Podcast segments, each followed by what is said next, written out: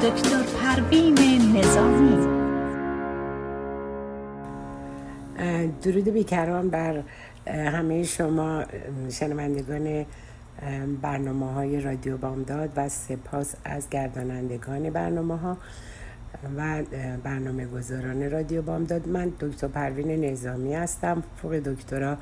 در روانشناسی بالینی، عضو انجمن روانشناسان آمریکا و عضو انجمن روانشناسان ایرانی در آمریکا. و میخواستم براتون در مورد اینکه من برنامه‌های تلویزیونی از هجده سال پیش در تلویزیون‌های مختلف لس آنجلس داشتم که داره پانصد تا برنامه روانشناسی تلویزیونی من میتونین از طریق یوتیوب مشاهده بکنین و هر هفته هم روزهای جمعه ساعت یازده تا دوازده صبح برنامه از تلویزیون جهانی تصویر ایران دارم. برای اینکه برنامه منو در یوتیوب تماشا کنین لطفاً آیدی یوتیوب اسلش دکتر پروین نظامی رو بزنین و میتونین به ویدیوهای من دسترسی پیدا بکنین. امروز من میخوام در مورد نقش خانواده و والدین در شکلگیری شخصیت فرزندان صحبت بکنم و ببینیم که ما چه نقش مهمی ما که به هر حال به عنوان پدر و مادر هستیم نقش حیاتی در زندگی و آینده فرزندان خودمون داریم. قبل از اینکه بخوام در مورد نقش خانواده صحبت بکنم، اول باید در مورد اینکه ما شخصیتمون چجوری شکل میگیره، ولی جوهر شخصیت ما همه انسان ها به چه شکلی فرم و در حقیقت دوام پیدا میکنه. ما میدونیم که چی هستیم ولی نمیدونیم که چه میتونیم باشیم. از همون بدو تولد من در جامعه دارم صحبت میکنم. شخصیت انسان شروع میکنه به شکل گیری، ابتدا از طریق خانواده. کودک با توجه به نرم خانواده نگاه میکنه به رفتارهایی که مورد مثلا تایید و تصویب پدر مادر هستش و اونا رو میخواد انجام بده و خودش رو تطبیق میده و با تکرار رفتارهای والدین، حالا چه رفتارهای خوشایند ناخوشایند، شکلگیری فرزندان و مبنای انتظارات والدین شروع میکنه به رشد کردن. به طور کلی من در اجتماع میخوام بهتون بگم که ما چجوری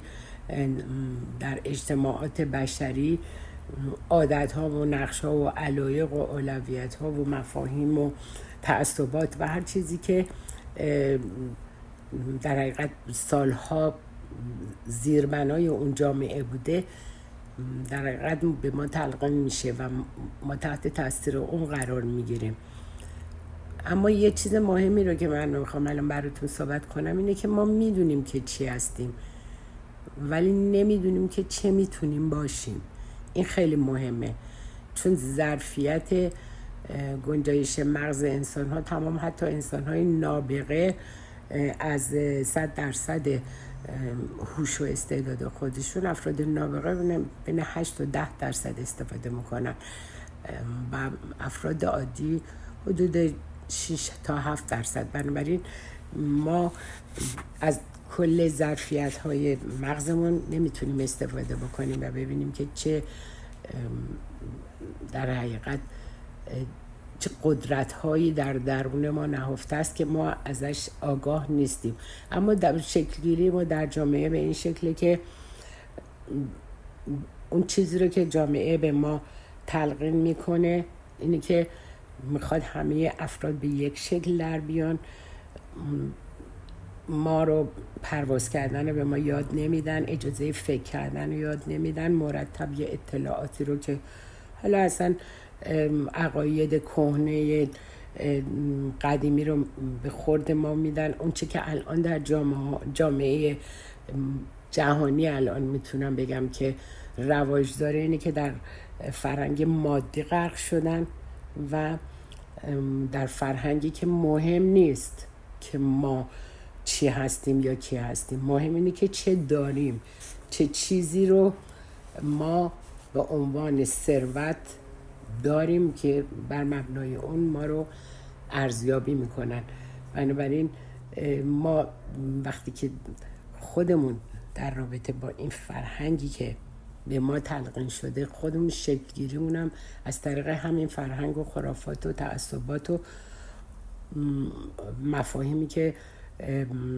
برای ما بیان شده یا تکرار شده نسل به نسل گشته و ما رو به این شکل درآورده. به طور کلی وقتی که میخوایم در مورد نقش خانواده در شکلگیری شخصیت فرزندان صحبت بکنیم، میخوایم ببینیم که چقدر میتونه خانواده مؤثر باشه در موفقیت فرزندان، در آینده فرزندان و رفتارهای ما. حتی میتونه ایجاد بیماری‌های مختلفی، افسردگی، اضطراب، نمیدونم وسواس و تمام اینا یه سری چیزهایی هست که یه مقدار زمینه ارثی داره، مثل مثلا بیماری‌های روانی که زمینه ارثی داره. ما اونا رو خب به هر حال نمیخوام در موردش صحبت بکنیم، ولی رفتارهای والدین میتونه تأثیر بسزایی در شخصیت و شکلگیری فرزندان داشته باشه. چیزی که در این رابطه خیلی مهم هستش اینه که ما واقف باشیم به نقش خودمون. اگه بچه ما از ما اطاعت نمیکنه، اگر فرزند ما حالا در بزرگسالی با ما پرخوشگری میکنه، به حرف ما گوش نمیده یا اون محبتی که واقعا باید داشته باشه نسبت به خانواده نداره، از ماست که بر ماست. یعنی باید نگاه کنیم نقش خودمون رو در تربیت و رفتار اونا ببینیم. ما مسئولیم.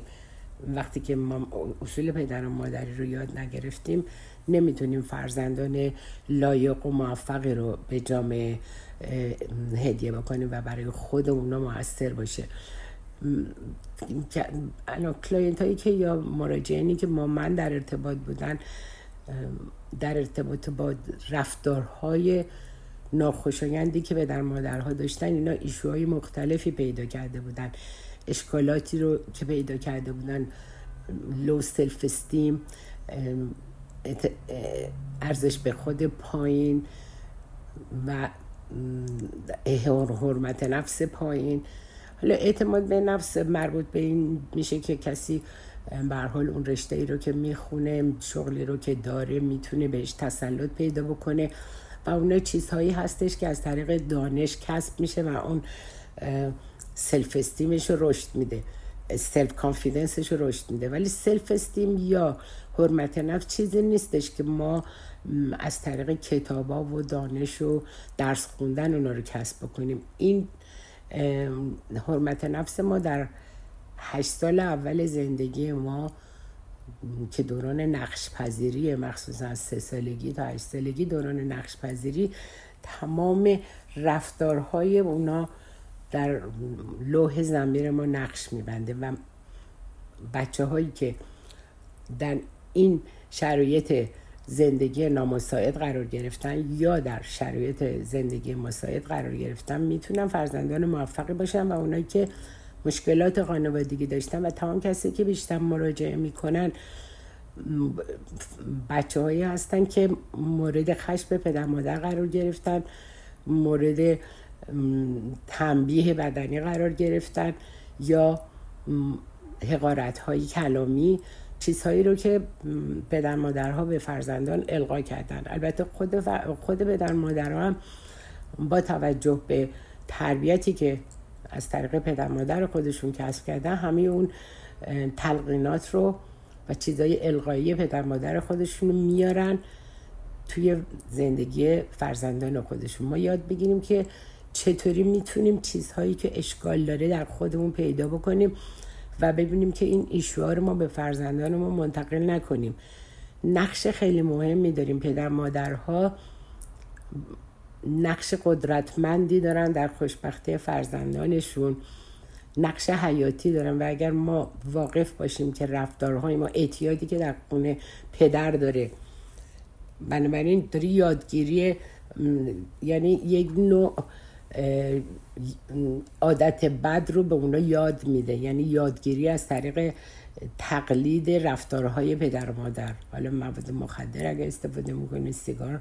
مشروب و هر چیزی که پدر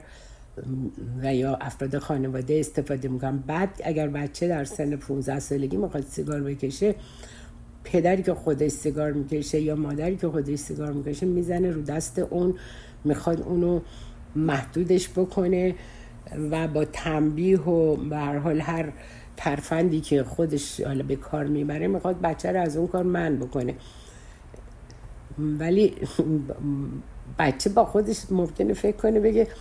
خب اگه بده و اینقدر شما اصرار دارین که من این کارو نکنم، چطوری که خود شما تمام مدت دارین استفاده میکنین تو جمع دوستاتون و من من الان اگر استفاده بکنم باید تنبیه بشم. واقعا داشتم در خانواده، اتفاقا توی همین برنامه کرونا و اینا بود که پدر مادری بود که به من زنگ زدن گفتن بچه ما با اینکه این همه بهش توجه کردیم و اینا، ما دیدیم یواشکی حالا بچه سیزده ساله داشتن که داره سیگار میکشه، ما اینو تنبیهش کردیم و اونو گرفتیم ازش. ببینید وقتی که روش هایی که ما به کار میبریم که خودمون داریم استفاده میکنیم نمیام توجیه بکنیم برای اون بچه که اگر ما استفاده کردیم یا اگر اینطوری بوده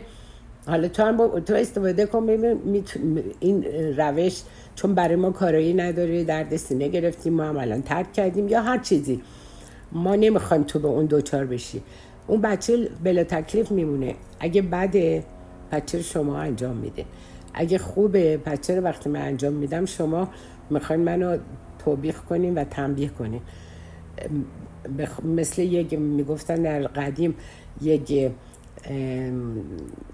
توی مکتب خونه ها اون آقایی که تدریس میکرده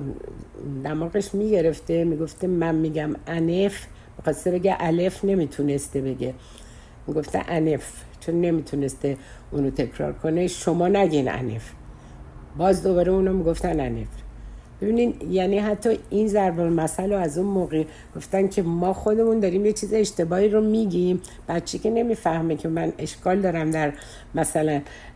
بیان کلمه لام یا مثلا به جای که بگم الف. بنابراین اینو بدونیم که وقتی که پدر مادر خودشون حرکات ناشایستی انجام میدن ولی وقتی بچه اون کارو انجام میده میان اونو سخت تنبیه میکنن. مراجعی که با من در ارتباط بود دختر دختر خانومی بود که واقعا خیلی افسردگی پیدا کرده بود، لو سلف استیم، یعنی اون حرمت نفس پایین، ارزش به خود، احترام به خود و اون تصویری هم که از خودش داشت بسیار مخدوش بود، خودش رو قبول نداشت به دلیل اینکه میگفت من مثلا از بچگی مورد توبیخ و تنبیه پدرم قرار میگرفتم، پدر من پرخاشگر بود و حتی مادرم رو کتک میزد و من هم در سن چهارده پانزده سالگی مثلا با پسر همسایه‌مون دم دریا تو کوچه داشتم صحبت میکردم، پدر من اینو دید، منو کتک زد شدید و من از خونه بیرون کرد. ببینید یک سن، یک سن، یک چنین رفتارایی ماندگار میشه تو وجود اون بچه و هزار تا اشکال پیدا کرده بود در ارتباط با جنس مخالف که اون احساس حقارتی که داشت و زیادی بهشون حالا حرمت میذاشت، اون حالت مهرطلبی که اونا ازش سوء استفاده کرده بودن، یعنی شر حالی که در ارتباط با روابطش با جنس مخالف نشون داد. منظور این بود که اون بک‌گراند و تربیت خانوادگی چقدر روی رفتارهای بزرگسالی ما، سرنوشت زندگی ما مؤثره. فقط ما باید واقعا به خودمون بیایم بگیم که چقدر ما نقش پرمسئولیت رو به عهده داریم. ما پدر مادرها وقتی که مادر میگه دختر من اصلا با من حرف نمیزنه، به من احترام نمیذاره، به من اعتنا نمیکنه، وقتی میگم علتش چیه، میگه که تمام مدت با من داره در مورد این مسئله صحبت میکنه که از موقعی که مثلا دختره بهش گفته، از موقعی که مثلا یادمه تو به من گفتی نمیخواد مثلا مخالفت تو، اگر مثلا با خواهرت اختلاف داری یا از برادرت از یه چیزی ناراضیتی هیچی نگو. یعنی تمام مدت صدا خفه کن داده بود مادره به بچه. و در سن بیست و یک دو سالگی که الان بود پرخوشگری پرخوشگری پیدا کرده بود، به مادرش هیچ اعتمادی نداشت و میگفت اصلا نمیخوام با تو صحبت کنم، چون تو چیزهایی رو به من یاد دادی که من الان این وضعیت و این حالت رو پیدا کردم. و به خاطر اینکه مادره بین پسر و دختر تبعیض قائل بود، پسر یه پسر داشت و یه دختر و این پسر رو گل سرسبد کرده بود و پسرم ازدواج کرده بود و این دختر میگفت ده سال، هفت هشت سال با برادرش حرف نمیزنه. از بیست و یک سالگی، اون موقع دختر بیست و یک سالگی، الان سی و یک سالشه. ببینین پس رفتارهای پدر مادر واسه اینکه این مادر رو زجر بده، این دختر به خاطر اینکه میدید این مادر چقدر به پسرش توجه داره و تمام مدت از بچگی به این گفته بود اگه مثلا اون کاری کرد یا اذیتت کرد هیچی نگو، صدا در نیاد و تمام اینا رو این بچه رو خفه کرده بود که در سن بیست و یک سالگی این تصمیم میگیره که با برادرش اصلا ارتباطی نداشته باشه، اونم به خاطر اینکه پانیش کنه مادره رو. یعنی ده سال با برادرش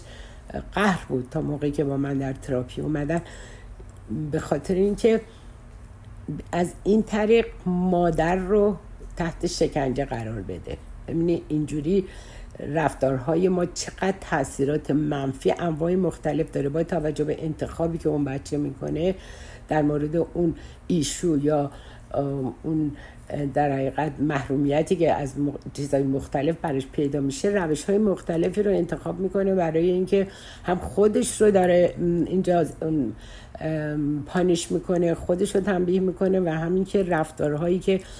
مثلا مادر در این سالها باهاش کرده و اون تبعیضی که بین اون و برادرش قائل بوده و همیشه این اون گل سرسبد بوده و اینو میگفته تو در مورد اون مسئله نمیخواد بگی، ناراحتی ایجاد نکن و خیلی مسائل دیگه که البته مادر هم خب من وارد نبودم، آگاه نبودم، اطلاع نداشتم و گفتم خیلی خب وقتی اطلاع نداری، وقتی آگاهی نداری، ما میتونیم بریم مطالعه کنیم، بریم بپرسیم، بریم کمک بگیریم. اگر ما یه قلبمون درد بگیره نمیریم که با همسایه درد دل کنیم، بگیم او مشکل دارم، از که رگ قلب من گرفتگی داره، میدونی چی کار باید بکنم. نمیری که بپرسی، میری پیش دکتر، میری ازش میخوای که معاینت بکنه. این مسائلی هم که در ارتباط با فرهنگ خانواده، تربیت فرزندان، زندگی آینده فرزندان هست، تمام اینا نیاز داره که آگاهی پیدا بکنیم، ببینیم چرا بچه ما به چه دلیلی داره که اینطوری الان ریاکشن داره نشون میده. الان در سن سی و یک سالگی مثلا دختر من نمیخواد ازدواج کنه، دوست نداره تو رابطه قرار بگیره، گوشه‌گیر شده. خیلی مسائلی که اختلالات عاطفی روانی در بچه‌ها به وجود میاد، مسئولیت خطیری برای پدر مادرها تعیین شده که اگر ما بخوایم این مسئولیت رو انجام ندیم، پدر مادران نخوان این کار رو بکنن، جامعه بیماری رو ما به وجود میاریم، فرزندانی رو که به وجود میاریم الگوی نامساعدی هستیم برای فرزندانمون. یاد بگیریم چطوری میتونیم الگوی مناسبی باشیم، چطوری اون اشکالات خودش رو انسان ها باید رفع کنن، پرخاشگری پدر و اون رفتارهای خشونت آمیزی که با بچه ها دارن و بچه ها با, با ترس و لرز دارن زندگی میکنن بعضیشون. من منظورم بیشتر تو جامعه ایرونیا و فرهنگ ایرونیا و کسایی که واقعا حالا اینجا اگر بچه تلنگر بزنه، خود بچه سه چهار سالی یاد گرفته نامبانبان خبر میکنه،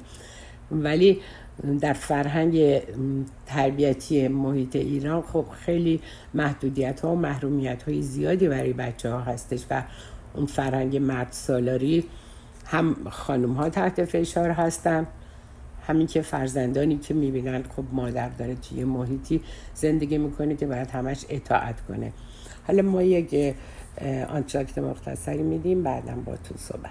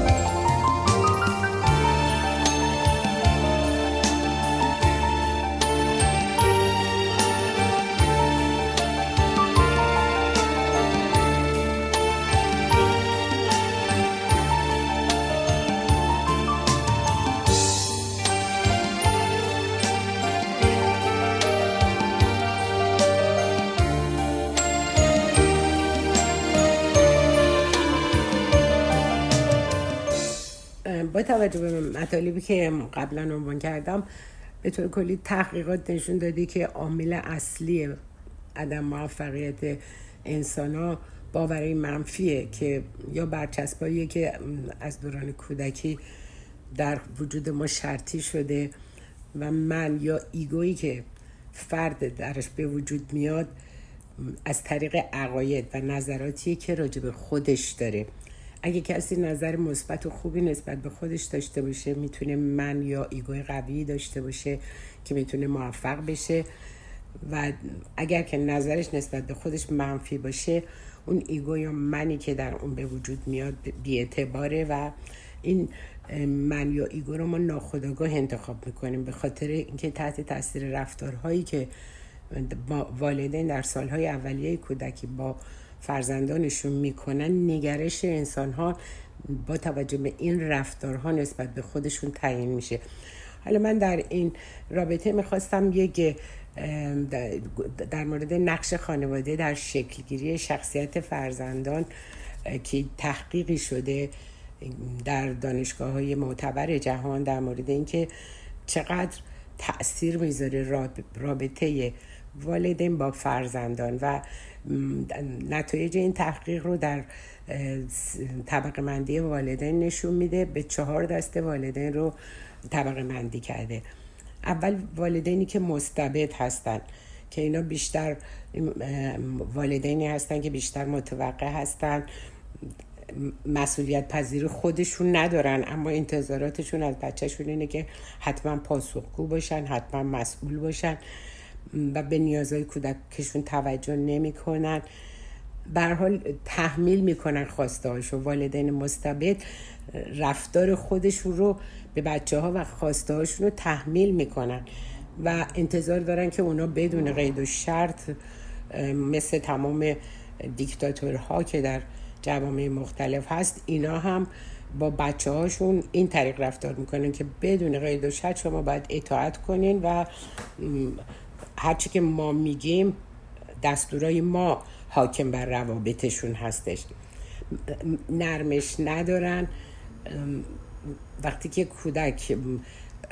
مطیع اونا نباشه یا نخواد از رفتاراشون اطاعت کنه یا از اوامرشون اطاعت بکنه، احتمالا نشون داده شده، تحقیقاتی که در دانشگاه‌های مختلف شده نشون داده که حتی ممکنه که تنبیه بدنی هم بکنن و حالا علاوه بر پرخوش کلامی از محروم محروم کردن فرزندان از چیزهایی که مثلا مورد علاقه شونه، یعنی تنبیه‌هایی رو اعمال میکنن که واقعا گزنده است و بچه‌ها در این دوران در دوران نقش پذیری و شکلگیری شخصیت با این رفتارها تخریب شخصیت در فرزندانشون میکنن. بچه هاشون رو مطابق آماری که گرفتن نشون میده که بیشتر پرخاشگرن، تحریک پذیرن، به طور کلی وابسته هستن، به خاطر اینکه همیشه اطاعت کردن و همیشه مورد عتاب و خطاب عتاب و خطاب بودن و احساس مسئولیتشون هم خیلی در اونها کمه، حرمت نفس و اعتماد به نفس پایینی دارن و حتی با توجه به مطالعاتی که انجام شده نشون بده که از نظر تحصیلی نمیتونن به مدارج عالی دانشگاهی دست پیدا کنن. یعنی واقعا این نوع والدین فرزندان مشکل سازی رو به هم برای خودشون و هم برای جامعه به وجود میارن. دسته دیگه از والدین که تحقیق شده در موردشون پدر مادری هستن که مقتدرن و این بهترین نوع والدین هستش، یعنی اینا با فرزندانشون مهربانانه رفتار میکنن و تمام رفتارشون هم همگام با کنترل و مسئولیت و خودشون هم مسئولیت پذیری دارن. از دستوراتی که به فرزندانشون میدن با گرمی و عطوفت با اونا رفتار میکنن، حالتهای پرخاشگری و تنبیه وجود نداره و دلیل دارن، منطق دارن، تشویق میکنن و به هر حال اون نکات ضروری که برای زندگی اونا لازم هستش باهاش بهش باهاشون در میون میذارن، مشوقشون هستن. به طور کلی استقلال و عدم وابستگی رو در فرزندانشون به وجود میارن. این بچه ها تحقیقاتی که کردن نشون دادی که اعتماد به نفس و ارزش به خود بالایی دارن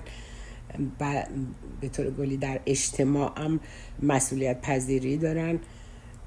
و به طور کلی اهدافی رو که دارن مسئولانه دنبال میکنن، به گریدهای بالای تحصیلی دست پیدا میکنن، احترام به خودشون، به حقوق خودشون و حقوق دیگران میذارن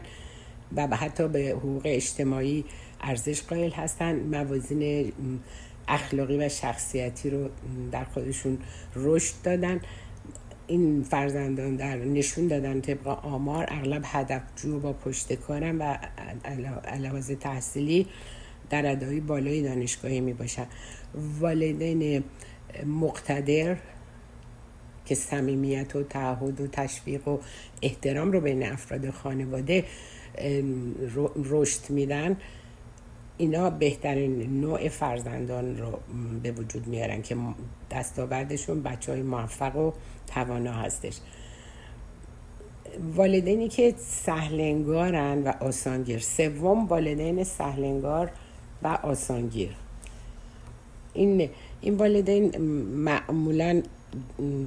خیلی گرمن، مهربونن، به فرزندان خودشون خیلی توجه دارن. اغلب اغلب ما توجهی که من مطالعاتی که کردم، ایرانی‌ها خیلی این مدلی با بچه‌هاشون رفتار میکنن. احساس مسئولیتشون نسبت به فرزندانشون ضعیفه. از بچه‌هاشون هم مسئولیت زیادی نمیخوام، بدون چون و چرا تمام آن احتیاجاتی رو که اونا دارن، خواسته هاشون رو برآورده میکنن و در مقابل اون هیچ خواسته ای از فرزندانشون ندارن. مثلا بچه اگه نمره تحصیلی نمرات پایینی هم باشه، بگه من مثلا میخوام یه موتورسیکلت برام بخری یا یه چیز دیگه ای،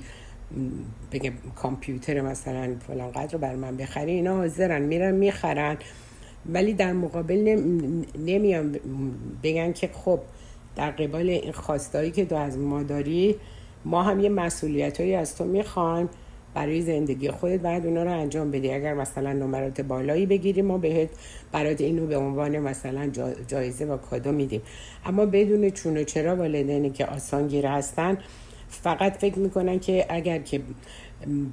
به بچه‌هاشون خیلی برسن و پول در اختیارشون بذارن و هر چیزی که لازم دارن بخرن، خیلی بچه‌های خوبی هستن. این مورد رو من خودم یه نمونه داشتم که پدر مادر سر تربیت بچه هاشون هم با هم اختلاف داشتن، به خاطر اینکه پدر خیلی نرمش داشت، همه هرچه خواسته داشت بچه. اگر مادر میگفت مثلا میگفت من این بچه مثلا ده هفت ده ساله، میگفت من این کیف مثلا مدرسه رو نمیخوام، یه دونه نوع جدید برای من بخرین. وقتی مادر مثلا میگفت این داره و تو لازم نیست که به شوهرش میگفت بخری اینو، ولی نمیدونم حالا برای مهرطلبی بود یا هرچی، اون آقا برای جلب توجه یا جلب محبت بچه حتی همه خواسته هایی رو که اون داشت برآورده میکرد برخلاف چیزی که مادر میگفت و مادر میگفت این اصلا تازه این کیفو خریده. ولی خب ما ببین همین چیزها هستش که در جامعه ما، من چون خیلی در این رابطه دیدم که همه امتیازات مادی و هر چیزی رو که مورد توجه بچه هاست بهشون میدن، غیر از تربیت کردنشون، غیر از مسئولیت خواستن ازشون، غیر از این که ازشون بخوان در قبال این همه واقعا امتیازاتی که ما بهت میدیم و در اختیارت میذاریم، اون مسئولیت ها رو ازشون نمیخوان، چون شاید خودشون اصلا در محیطی تربیت نشدن که مسئولیت ازشون خواسته باشن. و اینها هم فکر میکنم بدون قید و شرط باید این رو به بچه هاشون هر خواسته ای دارن بدن و اونو راضی نگه دارن. این خیلی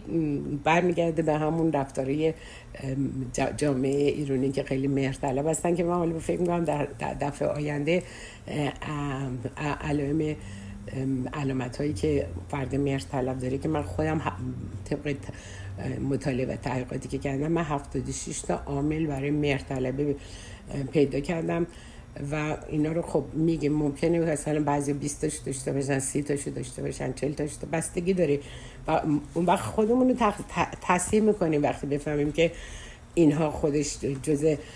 علامت‌های مهرطلبیه که ما ناخودآگاه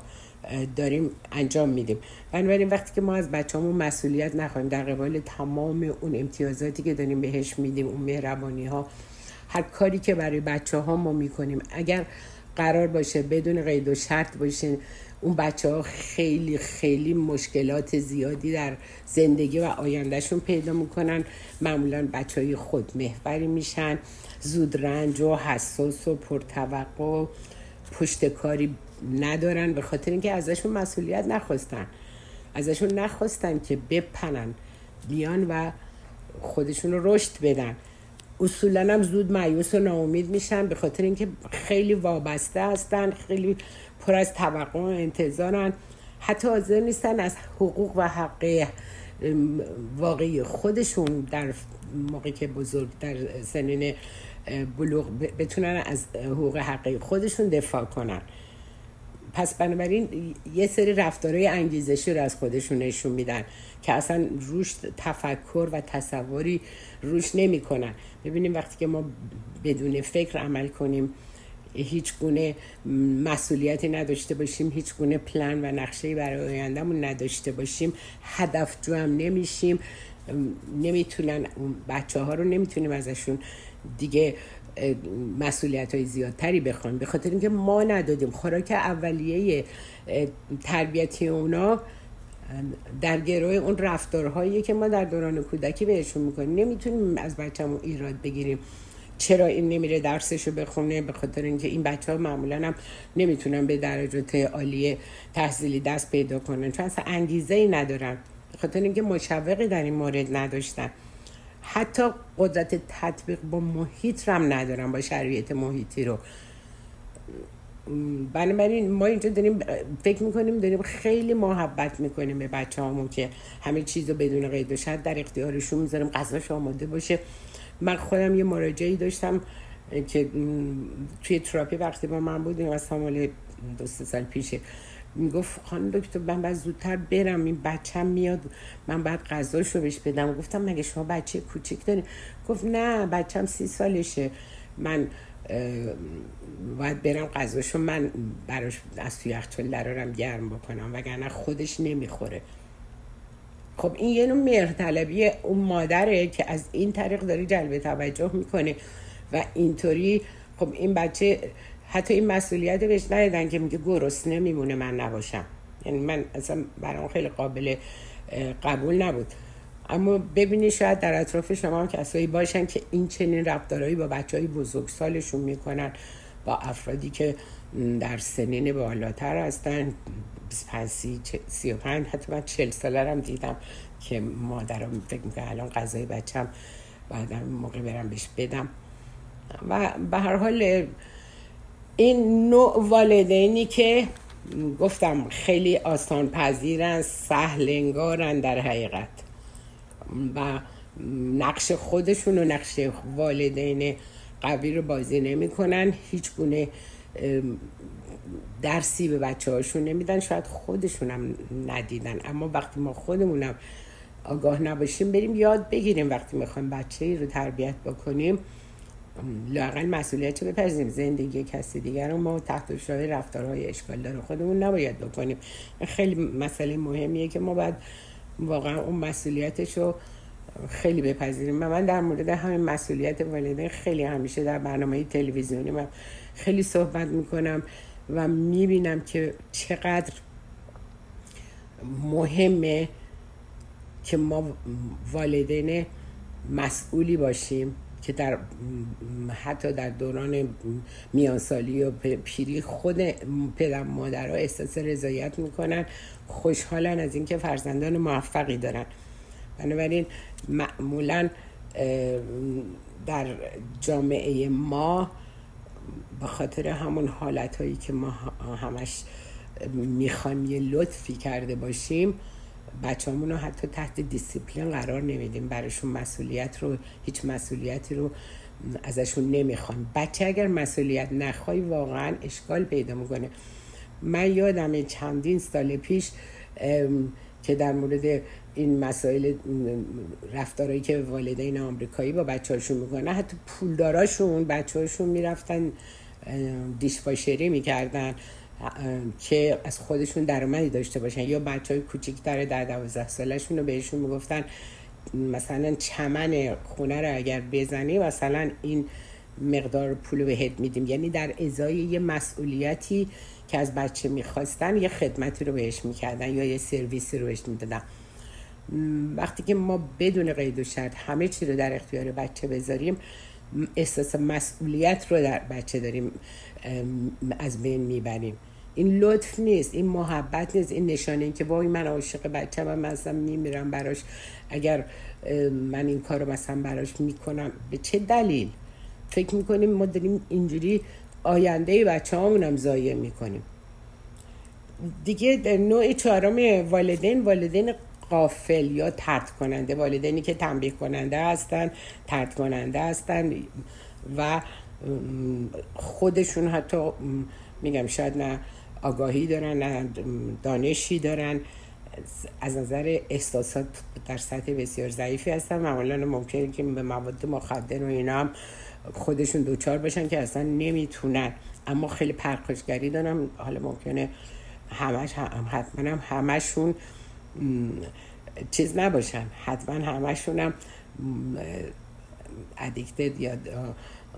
به هر حال معتاد نباشن، ولی رفتاراشون طوری هستش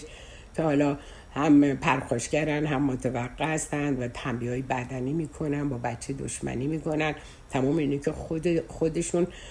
تنشنای شدید دارن و بنابراین نمیتونن فرزندان خوبی رو بار بیارن و خودشون این والدین بچه‌هاشون رو طرد میکنن، تنبیه بدنی میکنن، دشمنی آشکار باشون میکنن. بچه‌هاشون هم اعتماد به نفس و حرمت نفس پایینی دارن، بچه‌هاشون هم زود برانگیخته میشن، خیلی حساسن، پرخاشگرن، اصلا بدون فکر عمل میکنن، همین کارایی که برخلاف قانون دست به حرکاتی میزنن که منتهی میشه به جرم و حتی جرمای کوچیک و حتی جنایت. بنابراین کارهای ضد اجتماعی در این بچه ها به وجود میاد. اون والدین، پس ببینین وقتی تحقیق میکنن که چقدر نقش والدین در سرنوشت فرزندان ما موثره، وقتی روش ها رو میبینیم، این چهار روش رو که به عنوان نمونه روش تحقیق شده و دیدن که چقدر این فرزندان این اینها تحت تاثیر رفتار والدین چه مدلی رفتار میکنن، که براتون گفتم اینا والدین پرخاشگر تنبیه کننده اینها افراد رو، بچهای خودشون رو سوق میدن به سمت بزرگسالانی که بزهکارن یا دارن کارهای جرم و کارهای اشکالدار میکنن و بچه‌هاشون هم میرن جلب اونا میشن. به خاطر اینکه این والدین فکر میکنن حالا به بچه ها یه مسکن و غذایی بدن همین براشون کافیه، غیر از اینم هیچ مسئولیتی رو برای خودشون مترتب نمیشن و پس بنابراین ما از تمام این تحقیقاتی که شده و پژوهش ها و خود من با توجه هزاران مراجعی که در طول این سالیان حدود بیست و پنج سی سالی که من دارم میبینم با مراجعین در ارتباطم، میبینیم که چقدر مهمه که باورهای القاییمون تو فرزندان که اینا شرطی میشن روی تمام این رفتارها و به کارهایی که نباید انجام بدن سوق داده میشن، و یا این که میتونن بچه‌های خوبی باشن با توجه به والدین پرمسئولیت و دانا. بنابراین نقش خود نقش خوبی رو یاد بگیریم که در زندگی خودمون ایفا بکنیم، نقش والدین خوبی رو برای فرزندانمون داشته باشیم که بعد فرزندان درستی رو به جامعه تحویل بدیم. این چیزی بود که پیامی بود که من واقعا در نهایت پایان این برنامه میخواستم بهتون بدم. با سپاس از اینکه به برنامه من توجه میکنین و خدا نگهدار.